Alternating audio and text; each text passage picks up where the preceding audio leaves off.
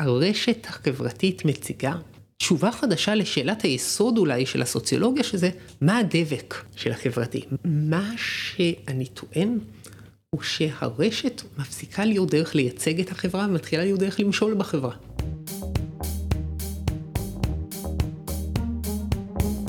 המצב הפוסט-אנושי, פודקאסט על טכנולוגיה, תרבות ורוח, עם דוקטור כרמל וייסמן.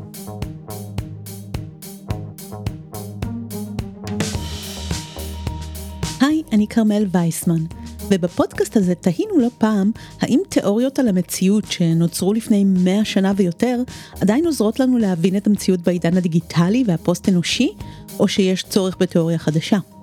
בפרק הנוכחי אנחנו מעדכנים את הסוציולוגיה לעידן הדיגיטלי. הנחות היסוד הכי בסיסיות של הסוציולוגיה כדיסציפלינה עוצבו במאה ה-19, חלק מהזרמים באמצע המאה ה-20, מתוך מציאות סוציוטכנית מאוד שונה.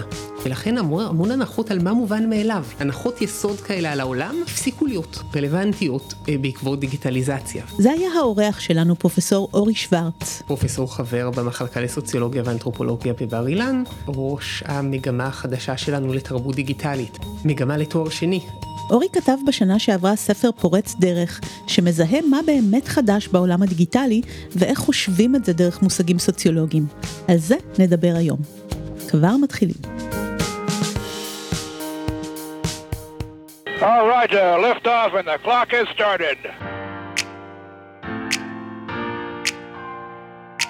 במאה שעברה, הנחת היסוד המובנת מאליה הייתה שאינטראקציה חברתית זה דבר שמתרחש פנים אל פנים במרחב פיזי משותף. אם זה לא כזה, אז כנראה שזאת לא אינטראקציה חברתית. כאילו אם זה קורה במדיה, אז זה ייצוג בלבד, וליצוגים יש עולמות תיאורטיים משלהם שלא קשורים לעולם של החברתי. תקשורת, אומנות וכולי. זה היה ככה עד שהפוסט-מודרניזם ערער על ההבחנה בין ייצוג לאיזשהו מקור, בין הפיזי לסימבולי.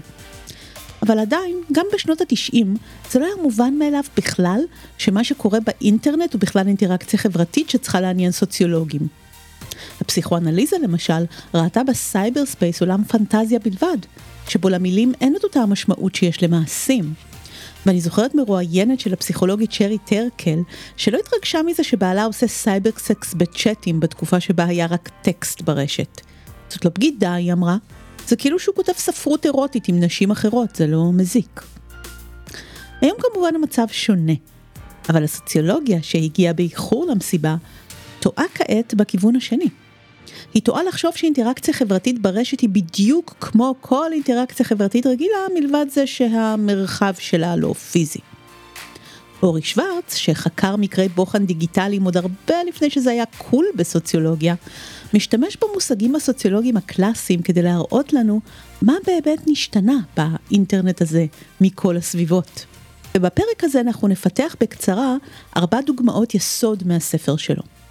הראשונה, ואולי הבסיס לכל, היא טבעה של האינטראקציה עצמה, שאותה הסוציולוגיה מבינה דרך תיאוריית האינטראקציה הסימבולית. ההתמקדות הייתה בתקשורת ממרחק, שהיא לא לב העניין. לב העניין הוא זה ש... שאינטראקציה הייתה פעם מין משהו שמתפוגג ברגע שהוא, שהוא מתרחש. והפכה ליצור של חפצים, והחפצים הם ממשיכים להתקיים ויש להם השפעה בעולם. אני חושב שזה לב העניין. רוב הפעולות והאינטראקציות שלנו משאירות עקבות, והעקבות האלה הם הרבה פעמים טוטליזציה של כל מה שקרה בינינו. אינטראקציונים סימבולי, אחד הזרמים הכי מרכזיים בסוציולוגיה האמריקאית ובסוציולוגיה בכלל במאה ה-20, מניח שהחיים שלנו הם רצף של אינטראקציות. ההנחה היא שאנחנו באינטראקציה נושאים ונותנים על השאלות מי אנחנו, מה קורה כאן לעזאזל, ומתוך זה ההנחה היא שיש לנו מרחב של אוטונומיה, לייצר הסכמות זמניות שהן לא מוכתבות על ידי איזה סדר גדול. מרחב להציג את עצמנו, מרחב לשאת ולצאת על מה קורה פה. כל זה נשאר נכון, אבל האינטראקציוניזם דמיין את החיים החברתיים כמין רכבת של קרונות, שכל קרון כזה הוא סיטואציה. החיים החברתיים הם סיטואציות תחומות, בכל סיטואציה כזאת היא בזמן מסוים, במקום מסוים, ועם סט סגור וידוע של משתתפים. למה זה חשוב? כי אם אני לא יודע מי איתי בחדר, עכשיו למשל אני נמצא איתך כרמל בחדר, אבל אם היו פה בחדר עוד אנשים, ההגדרה של הסיטואציה הייתה משתנה, האופן שאני מציג את עצמי היה משתנה, אולי להורים שלי אני רוצה להציג את עצמי באופן שונה.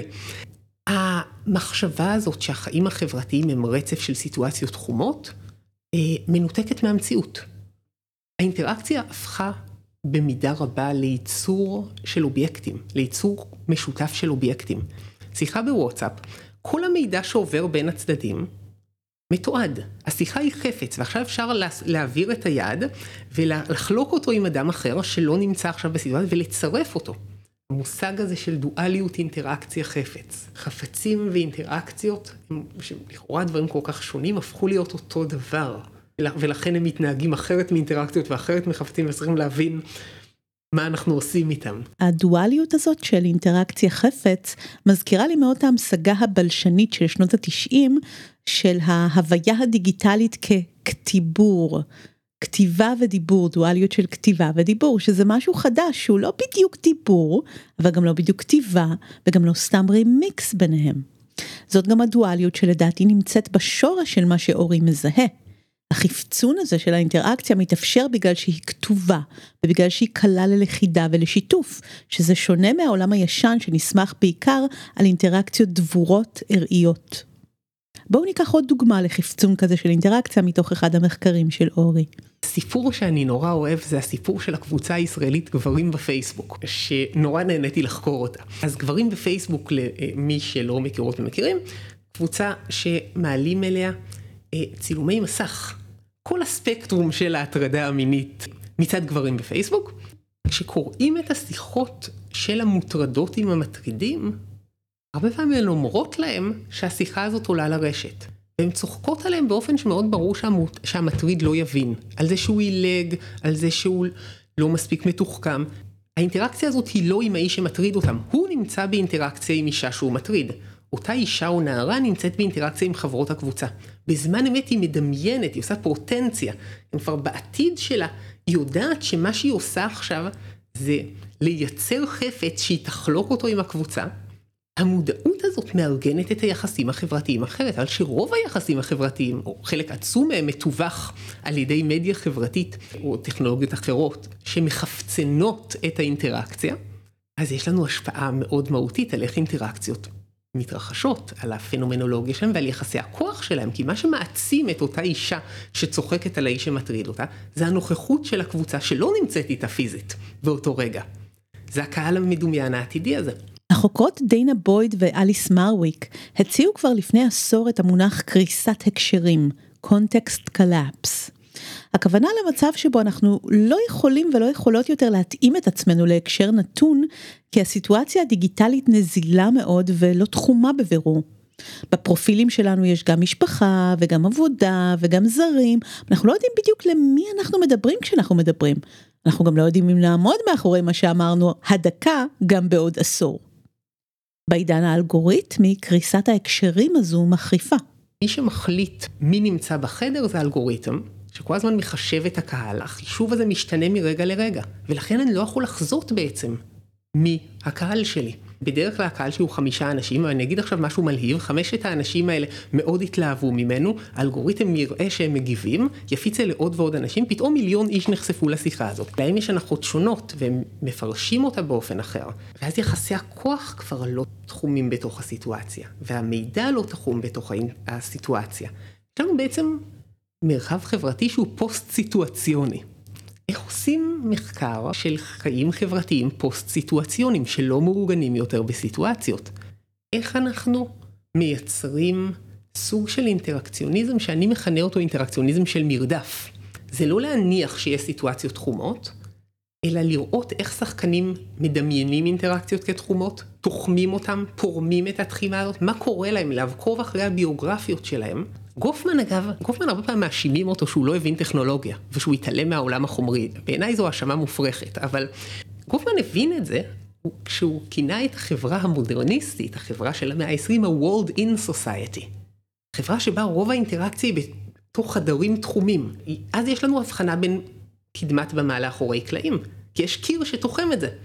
אז אנחנו יכולים לדעת מי נמצא באינטראקציה. ברחוב, אם אני, את ואדם שלישי נמצאים במרחק של 50 מטר זה מזה, אני רואה את שניכם, אבל אתם לא, רואים, לא שומעים ורואים אחד את השני אולי.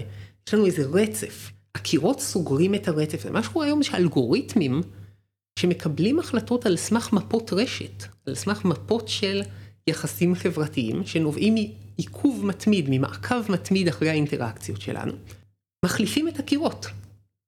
ומהבחינה הזאת הם מבנים אינטראקציות באופנים אחרים, הם מכניסים פתיחות לאינטראקציה שלא נובעת מהעובדה שהאינטראקציה הזאת משאירה לנו מקום למשא ומתן, היא לא נובעת מזה שהאינטראקציה סגורה ולכן יחסי הכוחות מבחוץ לא נכנסים אליה, אלא להפך, מזה שאנחנו לא יודעים מתי הם ייכנסו, מזה שאנחנו לא יכולים לשלוט בזה. יש לנו סוג אחר של אי ודאות ופתיחות שמארגן את האינטראקציה, שהתיאוריה הסוציולוגית צריכה לשים אליו לב. אז האינטראקציה זה המושג הראשון שטיפלנו בו. בואו נעבור לדוגמה השנייה. מושג סוציולוגי ותיק שני שאנחנו נדגים את ההשתנות שלו הוא מושג ההון החברתי של פייר בורדיה. הון חברתי הוא הרעיון שהקשרים שלנו הם משאב שנותן עמדת יתרון. מי הם החברים שלנו, מי הם האנשים שאנחנו מכירים, ממי אנחנו יכולים לבקש טובה. לעשות מוביליזציה למשאבים שהם לא ישירות שלנו. אולי אין לי המון כסף, אה, או אולי אין לי המון כוח פוליטי, אבל אני יכול לעשות שימוש בכסף או בכוח פוליטי או במידע של אנשים אחרים בסביבתי. מה קורה להון חברתי כשהרשתות החברתיות שלנו מחופצנות? ההון החברתי הזה, אני אטען, מקבל קיום חומרי. דיגיטלי. רשימת העוקבים שלנו היא סוג של הון. אלו אנשים שאם אני ארצה לחפש עבודה, אספר על זה ואולי דרכם אני אגיע לעבודה. אם אני אנסה לשכנע אנשים לצאת למחאה מאוד צודקת שאני מארגן, אולי הם יבואו להפגנה. אני אוכל לקבל את תשומת הלב שלהם ולגייס אותם לפרויקטים שלי. והרשת עושה לקשרים חברתיים כמה דברים. קודם כל היא מחפצנת אותם, היא הופכת אותם לרישום קבוע, ואז הם גם לא דועכים. הון חברתי אורגן במידה רבה סביב מוקדים מוסדיים. המשפחה, מקום העבודה, בית הספר, עזבנו את בית הספר, לא נראה יותר את האנשים האלה. ההון הזה ידעך. עכשיו, בהשקעה של מעט מאוד זמן, אני יכול להמשיך לתחזק את הקשרים האלה. אני מספר משהו פעם אחת, אלפי אנשים שונים יכולים להיחשף אליו. אני לא צריך להשקיע יותר זמן בשביל לשמור על קשר עם יותר אנשים. לכאורה. אז יש לנו איזה מנגנון שמשמר מייצב הון חברתי ומחפצן אותו. כל הוא הופך להיות יותר חשוב. כשבורדיה כתב, עיקר מה שעניין אותו היה ההון התרבותי. האופן שבו אה, ידע והיכרות עם תרבות גבוהה, אה, משלב לשוני, טעם, דברים מהסוג הזה, מש... מספקים לפרט עמדת יתרון. וכמובן באופן שמשעתק אה, מדור לדור הבדלים מעמדיים. הון חברתי היה הרבה פחות מרכזי. אנחנו רואים פתאום שהמון שדות, שדה המחאה החברתית, אפילו השדה האקדמי, מתארגנים סביב המרדף אחר הון חברתי מחופצן, אחר עוקבים. רודיה מניח שכל שדה, כל תחום פעילות תרבותית, הוא מין סוג של משחק חברתי תחרותי, שבו יש סוגי הון ייחודיים לו. אנחנו רואים פתאום שבכל השדות האלה, עוקבים הופכים להיות סוג מאוד מרכזי של הון. אני חושב שהון חברתי הפך להיות דומה לכסף. לפעמים אגב ממש ממירים אותו בכסף. כשתאגידים מציעים לנו לעשות לייק ולקבל הטבה, אגב לא רק תאגידים, קולנוענים צעירים שאומרים תעשה לייק לסרט שלי והמאה הראשונים שיעשו יקבלו כרטיס להקרנת בכורה בסינמטק. אבל הוא דומה לכסף לא רק בזה שהוא שווה כסף, גם תרבות שוות כסף. אני טוען שעוקבים הופכים את ההון החברתי למאוד דומה לכסף, משום שהוא אבסטרקטי, זה לא המון קשרים שכל אחד מהם שונה, יש לזה מספר. אם הון חברתי בעבר היה מבוסס על רגשי הכרת תודה, על רגשי סולידריות, על רגשי חובה, פתאום זה משהו שקיים מחוץ לנו, ומשום שהוא קיים מחוץ לנו, אפשר לנהל אותו, לשלוט בו בצורה ריכוזית, כמו בכסף. אפשר לפחת את הערך שלו. פייסבוק יכולה להחליט שעכשיו אחוז מהעוקבים שלנו שיחשף למה שנעלה יפחת אם לא נשלם לה. היא אכן עושה את זה מפעם לפעם, זה פיחות. היא יכולה להפקיע אותו, לסגור לך את החשבון, זה מה שקרה לדונלד טראמפ. יש כאן הון פוליטי בצורה של עוקבים, יכולת לגייס אנשים לעשות דברים, לעלות על הקפיטול, לא יודע, לעשות דברים שפתאום הופקע. ההון הזה כבר לא שייך לו. דוגמה פייסבוק אמרה ב-2011 להפיל את מובארק, מטרה לגיטימית, אתם יכולים להשתמש בהון חברתי שצברתם כדי לגייס את חבריכם להפיל את השלטון של חוסני מובארק. אה, להפיל את השלטון הישראלי בגדה, הייתה יוזמה כזאת באותה תקופה שצברה תאוצה, והעמוד הזה נסגר. יש דברים שלשמם אתם לא יכולים להשתמש בקשרים שצברתם. עמוד הוא סוג של התארגנות, היא צוברת עוד ועוד עוקבים, כן, מרגע שפייסבוק מחליטה לפרק אותה, כן, זה כוח משילה, זה כמו פירוק התארגנות בלתי חוקית, זה כוח מדינתי של משילה. יש איזו נטייה לצמצם את מה שעושות רשתות חברתיות להגבלת חופש ביטוי. זה לא חופש ביטוי, לפרק התאגדות זה חופש ההתארגנות, חירויות אחרות, אלו שאלות של משילה. אלו מרחבים של אינטראקציה חברתית שנמשלים על ידי תאגידים. עצם היכולת הטכנית שלה לעשות את זה נובעת מהעובדה שההון החברתי מקבל כאן צורה חומרית, אובייקטיבית, מיוצבת, שיושבת במאגרי מידע ששייכים לתאגיד והוא יכול לשחק איתם.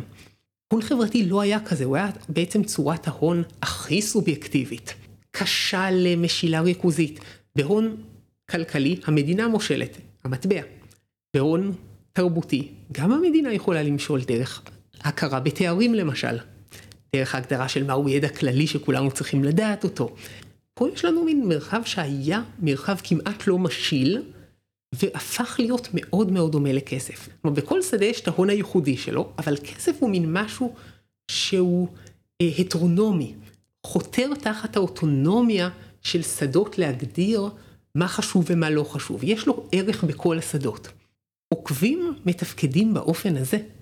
הם הופכים להיות עוד סוג של הון שמכניס עיקרון הטרונומי בנוסף למדינה ולשוק.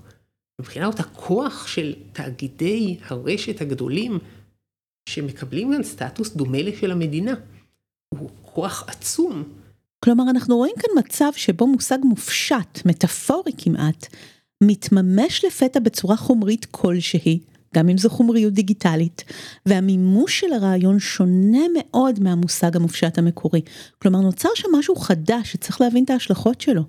ואני חושבת שזה עיקרון קריטי לגבי טכנולוגיה, שהיא תמיד איזשהו מימוש חומרי של איזושהי אידאה, ולוקח לנו תמיד המון זמן לשים לב שהביטוי החומרי של הדבר הוא דבר אחר לגמרי. במושג הבא שנעדכן עם אורי, אנחנו נראה את זה ביתר שאת, והמושג הזה הוא מושג הרשת. הרעיון של רשת חברתית, אגב, הוא התחיל בסוציולוגיה צורנית. יכולים להבין חברה באופן צורני לגמרי, אם אנחנו נדע רק מי מתקשר עם מי. אם אנחנו נמפה את היחסים החברתיים, אנחנו נבין מי נמצא בעמדת כוח ומי נמצא בעמדת חולשה, מי במרכז ומי בשוליים. כל הנושא של אה, שש דרגות של הפרדה, six degrees of separation, שכאילו יש שישה אנשים בין כל אדם לאדם בעולם, זה ניסוי שנערך במכתבים על ידי סטנלי מילגרם עוד בשנות ה-60. זאת התחילו לחשוב על קהילות בסוציולוגיה דרך המטאפורה של רישות. עוד הרבה לפני האינטרנט זה משהו שהחליף את הדימוי המעגלי הזה עם הנקודה במרכז שדרכו חשבו על קהילות מקומיות קטנות. אז כשהגיע האינטרנט והמטאפורה פתאום התממשה באמצעות התקשרויות דיגיטליות, זה אך טבעי שסוציולוגים חשבו שזה מימוש של הרשתות החברתיות שהם הכירו מהשטח. אפילו קוראים לזה רשתות חברתיות. אבל אורי טוען שמדובר בחיה אחרת. חקר רשתות חברתיות בא להבין את החברה בתור רשת והשתמש במילה רשת כסוג של מטאפורה. הרשת הזאת לא התקיימה. ואז הגיעו רשתות חברתיות והמון חוקרים אמרו איזה יופי. עכשיו אנחנו יכולים לחקור את הרשתות חברתיות, לא צריכים ממש להעביר שאלונים את מי אתה מכיר, אנחנו יכולים למדוד. והניחו שמה שהם רואים בפייסבוק הוא בסך הכל הרשת החברתית שהם מכירים. דווקא בגלל הדמיון, סוציולוגים לא הבינו שיש כאן משהו חדש, והתייחסו לזה כאל אותה תופעה שהם מכירים, רק פתאום עם ויזואליזציה טובה יותר. אז אני רוצה לערער על ההנחה הזאת, ותוך כדי שאני מערער עליה, אני גם טוען שיש לנו שינוי אונתולוגי. הרשת החברתית מציגה תשובה חדשה לשאלת היסוד אולי של הסוציולוגיה, שזה מה הדבק של החברתי, מה לוקח אנשים שונים ומאחד אותם למשהו שהוא גדול יותר, הופך אותם למשהו שאי אפשר להבין אותו ברמה של הפרטים. מה שאני טוען הוא שהרשת מפסיקה להיות דרך לייצג את החברה ומתחילה להיות דרך למשול בחברה. אם אני רוצה להחליט מי יהיה בתוך החדר, מי נכלל באינטראקציה, בתוך הסדר הפוסט-סיטואציוני הזה. האלגוריתם שקובע את זה מתבסס על השאלה מי עוקב אחרי מי, או מי חבר של מי, וגם מי תקשר בעבר עם מי, המדידה המתמדת של קשרים, של אינטראקציות, שאותה חוקרי רשתות חברתיות בסוציולוגיה עשו כל השנים, אבל פתאום זה לא בא לתאר את החברה, אלא להחליט את מי להכניס לחדר, את מי לחשוף, את מי לצרף לה, להזמין לאינטראקציה החברתית שמתחילה כאן. איך לנתב את הזרמים של מידע ואיך לארגן ולמשול בסיטואציות חברתיות. זה הקירות האלה שדיברתי עליהם קודם. מרגע שהרשת הופכת להיות כלי למשול בחברה, ולא רק לייצג אותה, המפה הזאת של קשרים ושל עוצמות קשר הופכת להיות חפץ מידע פרפורמטיבי. לא רק ייצוג של המציאות, אלא הוא משנה את המציאות. היא הופכת להיות העיקרון שמלכד רגשות, תשומת לב, פרויקטים פוליטיים של אנשים שונים, מפגיש אותם ומייצר משהו מסדר גדול יותר. יחס לעבר, זיכרון, מייצר את הסדר הזה שחוקרים קראו לו קונקטיבי, אבל הם לא התייחסו לממד החומרי שמייצר את הקונקטיביות הזאת. אני חושב שאין לנו עוד תיאוריה שמסבירה למה הקונקטיביות הזאת מתרחשת. הטענה שלי היא שהיא מתרחשת משום שהרשת מפסיקה להיות ייצוג והופכת להיות כלי משילה. הופכת להיות פרפורמטיבית. הקולקטיביות ממשיכה להתקיים ויש יחסי גומלין בין קולקטיביות לקונקטיביות. הקולקטיביות התבססה, אומרים לנו סוציולוגים כמו דיורקהיים ואחריו קולינס, על תשומת לב, על קשב, על מה, מה, מה הטריק של איך מייצרים סולידריות קולקטיבית. אנשים שלא אומרים אחד לשני שלום בחדר המדרגות נקלט, נקלעים פתאום למקלט, תשומת הלב שלהם מופנית לגורם שלישי. קולות של נפץ בחוץ. העובדה שתשומת הלב של, שלהם מופנית לאותו אובייקט והם חשים כלפיו אותו דבר, מייצרת ביניהם רגשות של סולידריות. רשתות חברתיות ומנועי חיפוש הם מנועי תשומת לב. מה שהם עושים זה הקצאה של תשומת לב בהתאמה אישית בהיקף גלובלי. מרכזים קבוצות שונות של אנשים שתשומת הלב שלהם מרוכזת באותו אובייקט והרבה פעמים חשים וחולקים את הרגשות המשותפים של זעם פוליטי. אז אנחנו רואים תנועות מחאה שנוצרות ברשת. והמחקר על תנועות מחאה ברשת אומר לנו שתנועות המחאה האלה נוצרות מהר, מצריכות מעט מאוד משאבים, הן גם קוות מהר, זה כמו שריפת קוצים, אין להם הרבה פעמים אג'נדה מאוד מלוכדת, אין להם תביעות מדויקות, אין להם הנהגה משותפת, יש בהם המון אנרגיה, יש בהם רעיונות שעוברים באופן מימטי, כל אחד מעתיק ומשנה קצת, תכונות שהרשת מקנה להם בעצם. זה מאוד דומה לייצור קולקטיביות, חוץ מזה שמה שנוצר הוא לא קולקטיבי יציב, משום שהקבוצה הזאת מחושבת, הסט הזה של האנשים, מחושב כל הזמן אלגוריתמי, משתנה כל הזמן.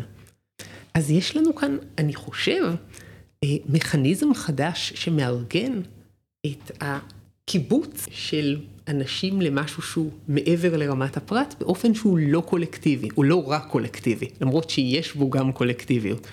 הרמה הקונקטיבית הזאת. אז אורי רואה כאן אונתולוגיה חברתית חדשה במעבר הזה מקולקטיביות לקונקטיביות, לקישוריות, כדרך חדשה לארגן חברה. וכל זאת מביא אותנו למושג האחרון, הרחב, אולי החשוב ביותר שנטפל בו, וזה מושג הכוח. ראינו כבר שהכוח שיש לפלטפורמות הוא כוח של משילות, אבל זה למעשה כוח אלגוריתמי. ואורי מנסה לאפיין את הכוח האלגוריתמי החדש הזה ביחס לתיאוריות הקיימות בנושא כוח. הפוקוס של הסוציולוגיה של הכוח צריך להשתנות, משום שהסוציולוגיה של הכוח במאה ה-20 היה לה מוקד אחד, הוא היה התודעה האנושית. למה אנחנו כל כך כבולים, למרות שלכאורה אנחנו כל כך חופשיים? אז התשובה תמיד הייתה התודעה. אנחנו עוברים סובייקטיפיקציה, אומר לנו פוקו. הנפש היא הכלא של הגוף. או יש לנו תודעה כוזבת במסורת המרקסית, יש הגמוניה אצל גרמשי. מישהו שולט בסדר היום וגורם לזה שלא נחשוב על סוגיות מסוימות, אצל לוקס. מופעלת עלינו אלימות סימבולית, אנחנו משתפים פעולה עם הדיכוי שלנו אצל בורדיה. איך נבין כוח? נראה איך הוא מעוות את התודעה שלנו, איך התודעה שלנו לא חופשייה. כוח, טען ובר, הוא פוטנציאל. ההסתברות שאני אוכל לממש את רצוני גם בהינתן התנגדות. משהו מופשט לגמרי, לאדם אחד יש הסתברות גבוהה יותר לממש את רצונו בהינתן התנגדות מלאדם אחר. ההמשגה הזאת הייתה מוקד למחלוקת סוערת במחצית השנייה של המאה ה-20, תיאורטיקנים כמו פוקו, כמו לטור, כמו הינדס. אז הטענה של קבוצת החוקרים הזאת הייתה, כוח הוא לא עוגיה. לא יכול להיות לי כוח. כוח לא יכול להתקיים כפוטנציאל לפני שהוא ממומש. ובמקום לבזבז זמן על לשאול למי יש כוח, בואו נחשוב על איזה סוגי כוח קיימים, על האיכויות של הכוח. זה מכת מוות לסוציולוגיה ביקורתית כמובן. לב הפרויקט שלה הוא להבין למי יש כוח, לחקור אי שוויון ויחסי כוח. הטענה שלי שהנימוקים האלה מפסיקים להיות טובים, שהדיון הזה מוכרע במידה רבה כשכוח אלגוריתמי הופך להיות כל כך משמעותי. פוקו, פוקו אומר לנו כוח קיים רק כשהוא ממומש. על מתי המימוש? כשאני מנסח את הכלל, שבאופן הכרחי ינבעו ממנו אינסוף אקטואלים, או ברגע שהכלל מופעל באופן מקרי אינסוף פעמים אחר כך. הפער הזה של חוסר הוודאות שבין הכלל לבין המימוש נעלם. ואז השאלה שאני מנסה להבין היא, מה מאפיין כוח אלגוריתמי? אבל לא רק מה מאפיין כוח אלגוריתמי, אלא איך לחשוב על כוח אלגוריתמי מאפשר לנו להבין באופן אחר מהו כוח. אלגוריתמים הם כללים גנרטיביים, שבשונה מחוק מדינה, הם לא עובדים דרך התודעה של הנשלטים. כן, חוק עובד רק דרך זה שאני יודע מה החוק ואני מציית לו. אם אני לא יודע מה החוק, אני, החוק לא יועיל, הוא לא ישפיע על הפעולות שלי, כי אני לא יודע מה אני אמור לעשות. או כללים בירוקרטיים עובדים דרך התודעה של לא מושאי הכוח, אלא סוכני הכוח, הפקידים. הפקיד יודע מה הכלל, ולכן הוא פועל לפי הכללים באופן עקבי, ומגיב לאותה סיטואציה, לסיטואציות דומות במדיניות דומה. ויש לנו ספרות שלמה על street level bureaucracy, ועל איך שפקידים הם לא רובוטים. תמיד הכלל לא מנוסח עד הסוף, תמיד השאלה איך ליישם אותו משאירה מרווח לקבלת החלטות אנושית. אלגוריתמים פועלים אחרת, אלגוריתמים הם כללים שאוכפים את עצמם. הם כלל שממומש אוטומטית בכל פעם עתידית שאי פעם תהיה אותה סיטואציה. ברגע שכלל ההפעלה הופעל, התוצאה תהיה אחידה.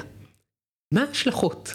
לצורך העניין, אני רוצה לשלוח הודעה, מייל שלי החליט לא להעביר לך את ההודעה הזאת, הוא החליט שהיא ספאם. אני רוצה לעשות פעולה בכרטיס האשראי שלי, ואני לא מצליח לקנות. האלגוריתם של חברת האשראי החליט שזה כנראה הונאה, שכנראה גנבו לי את הכרטיס. שכללי אם אז מסדירים את הפעולה החברתית מראש, יוצרת סוג חדש של משילה. נקרא לה משילה גנרטיבית, שהיא שונה מהמשילה של מלכים שקובעים חוקים. ובאמת להבין איך מתנגדים לכוח כזה. יש התנגדות לכוח אלגוריתמי, אבל היא נראית אחרת. לדוגמה, בסין יש מילים שאי אפשר לשלוח בתוכנות מסרים מיידיים. אם אני אכתוב לך במקבילה הסינית לוואטסאפ פלון גונג, ההודעה לא תגיע. היא תצונזר אוטומטית. אגב, לא מזמן אמזון דווח עשתה בדיוק את אותו דבר. רשת חברתית פנימית שאי אפשר להגיד בה את המילים איגוד עובדים, עבדות, שכר הוגן. ופיפי. ופיפי. אבל יכול להיות שאם אי אפשר לכתוב את המילה התאגדות עובדים, אפשר לשלוח צילום של נייר שכתוב עליו התאגדות עובדים, וזה אולי האלגוריתם לא יזהה. התנגדות שמבוססת על מעקפים. וההיגיון הזה של מעקפים הוא מאוד שונה מהתנגדות שחשב שהכרנו בעבר. כי יש לנו כאן כוח שהוא אמנם נומוס, ההבחנה היוונית הקלאסית בין פיזיס לנומוס, חוקי הטבע לבין הקונבנציות האנושיות. אז יש לנו משהו שהוא באמצע, הוא סוג של נומוס, לרוב אנשים אם לא ממש ניסחו אותו, מעורבים בייצור שלו, מאפשרים את הייצור שלו אפילו בלמידת מכונה, אבל זה מתנהג כמו פיזיס, זה מתנהג כמו חוקי טבע. ואז הפתרונות שצריך הם פתרונות הנדסיים, הם פתרונות שדומים להתמודדות עם חוקי טבע, ככה מתחילה להיראות התנגדות. לחפש מעקפים. וזו הסיבה אגב שגם הכללים האלה הם סודיים, כי אם הם יהיו גלויים, כמו חוקים, יהיה מאוד קל למצוא להם מעקפים. אבל זה שאנחנו נשלטים על ידי חוקים שאנחנו לא יודעים אותם, ושגם משתנים כל הזמן כדי שלא נוכל לדעת אותם, מנוגד למשהו שאמר בחור אחד בשם ג'ון לוק, שטען שמה שהופך חוקים ללגיטימיים, ההבדל בין עריצות לבין שלטון לגיטימי, הוא כללים ידועים ויציבים. יש לנו כללים שהם לא ידועים ולא יציבים. בכמה פרקים בעבר כבר העלינו את החשש הזה שמשילות אלגוריתמית היא לא משילות דמוקרטית מטבעה, ושהכוח שמצוי בידי פלטפורמות הוא כוח שיותר דומה לכוח מדינתי מאשר מסחרי. אבל הפעם הגענו לזה עם אורי בצורה מאוד מסודרת ומנומקת. בדיוק כמו שמבנה מבוזר נתפס כדמוקרטי באופן אינהרנטי, הארגון המבני של אלגוריתמים שפעילים כיום ברשתות הוא אנטי דמוקרטי במהותו. ומה שמעניין זה שמוסדות דמוקרטיים עושים בזה שימוש. לדוגמה, ממשל ביידן בנובמבר האחרון העביר כחלק מהמגה ביל של ה-infrastructure bill, חוק התשתיות הגדול. חוק שמחייב יצרניות רכב החל מעוד כמה שנים, שבכל רכב מנועי שנמכר בארצות הברית תהיה מערכת שלא מאפשרת לנהוג בו כשיכורים.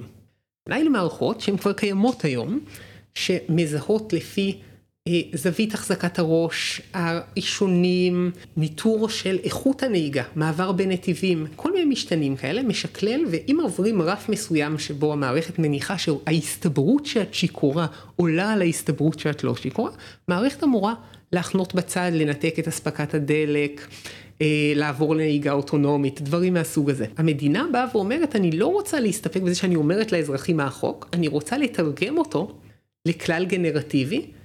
לא רוצה רק להיות מסוגלת לאנשים, להגיד לאנשים מה אסור להם לעשות, אלא לא, לא לאפשר להם לעשות את זה.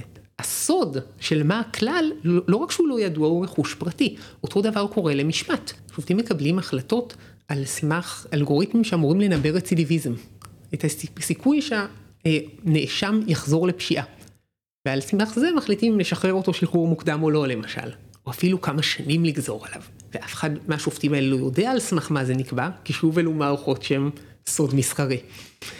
אה, אז הממד של חוסר דמוקרטיות וחוסר שקיפות הוא מובנה בתהליכים האלה, והוא מאוד מרכזי. עוד הרבה לפני שאמרנו את המילה אלגוריתם והיינו מודעים לשכבה הזאת של האינטרנט, המשפטן לורס לסיג אמר שקוד הוא חוק. בשנות התשעים נוצרו הרבה מאוד סביבות חברתיות ומשחקיות שהיו פתוחות לחלוטין. לא היו בהם חוקים והיררכיות, אבל האפשרויות שלהם לא היו אינסופיות. הם התקיימו במגבלות התכנות. וכשמהנדסים או מעצבים משנים הגדרה טכנית אחת קטנה, הם לא תמיד מודעים לזה שהם יוצרים או הורסים תרבות שלמה. יש פיתוי מאוד גדול לחוקק בעזרת תכנות. חוקים מובנים כאלה שאי אפשר לעבור עליהם טכנית, אי אפשר לעבור על החוק. למשל היום מדברים הרבה על תקריות אונס במטאוורס, בסביבות מציאות וירטואליות. אז בסקנד לייף למשל, בתחילת שנות האלפיים, ברמת הקוד אונס לא היה אפשרי, כלומר דמות לא יכלה לגעת בדמות אחרת טכנית, בלי בקשת רשות. ממש היו מקבלים הודעה כזאת, האם אפשר to animate your avatar, האם אפשר להנפיש את האבטר שלך. זה ממש מקודד שזה לא אפשרי טכנית ללא לחיצת הסכמה. כל הכללים הללו של הרשת היום שואפים לצאת מעולם הסייבר ולהישפך אל המרחב הפיזי. הדוגמה של המכונית שאורי נתן כאן היא רק אחת מיני רבות, עיר חכמה תהיה סביבה שכולה מתוכנתת בצורה כזאת, שפשוט לא תאפשר פיזית פעולות מסוימות. מצד אחד זה נשמע אוטופיה, נכון? חברה ללא פשע, חברה שהפלואו שלה מוכוון בכיוון אחד ברור. אבל זה אוטופי רק באותו מובן שבו דיקטטורה נאורה כמו סינגפור היא אוטופיה. המשגת הכוח של אורי מפנה את תשומת ליבנו לסכנה שבזה ולפן הדיסטופי, למקום הזה שבו האדם כבר לא יודע את החוקים, לא יכול לבחור להפעיל שיקול דעת אם הוא עובר על החוק או מכבד אותו. ושימו לב שהטכנולוגיה הולכת למקום הזה יותר ויותר. גם ווב שלוש מבוסס החוזים החכמים של הבלוקצ'יין, יהיה בדיוק כמו המכונית שלא תאפשר לך לנהוג שיכור. זה ממד קריטי של עולם פוסט אנושי, שבו באמת התודעה שלנו נשארת בחוץ, הוא לא נסמך יותר על בחירות התודעה.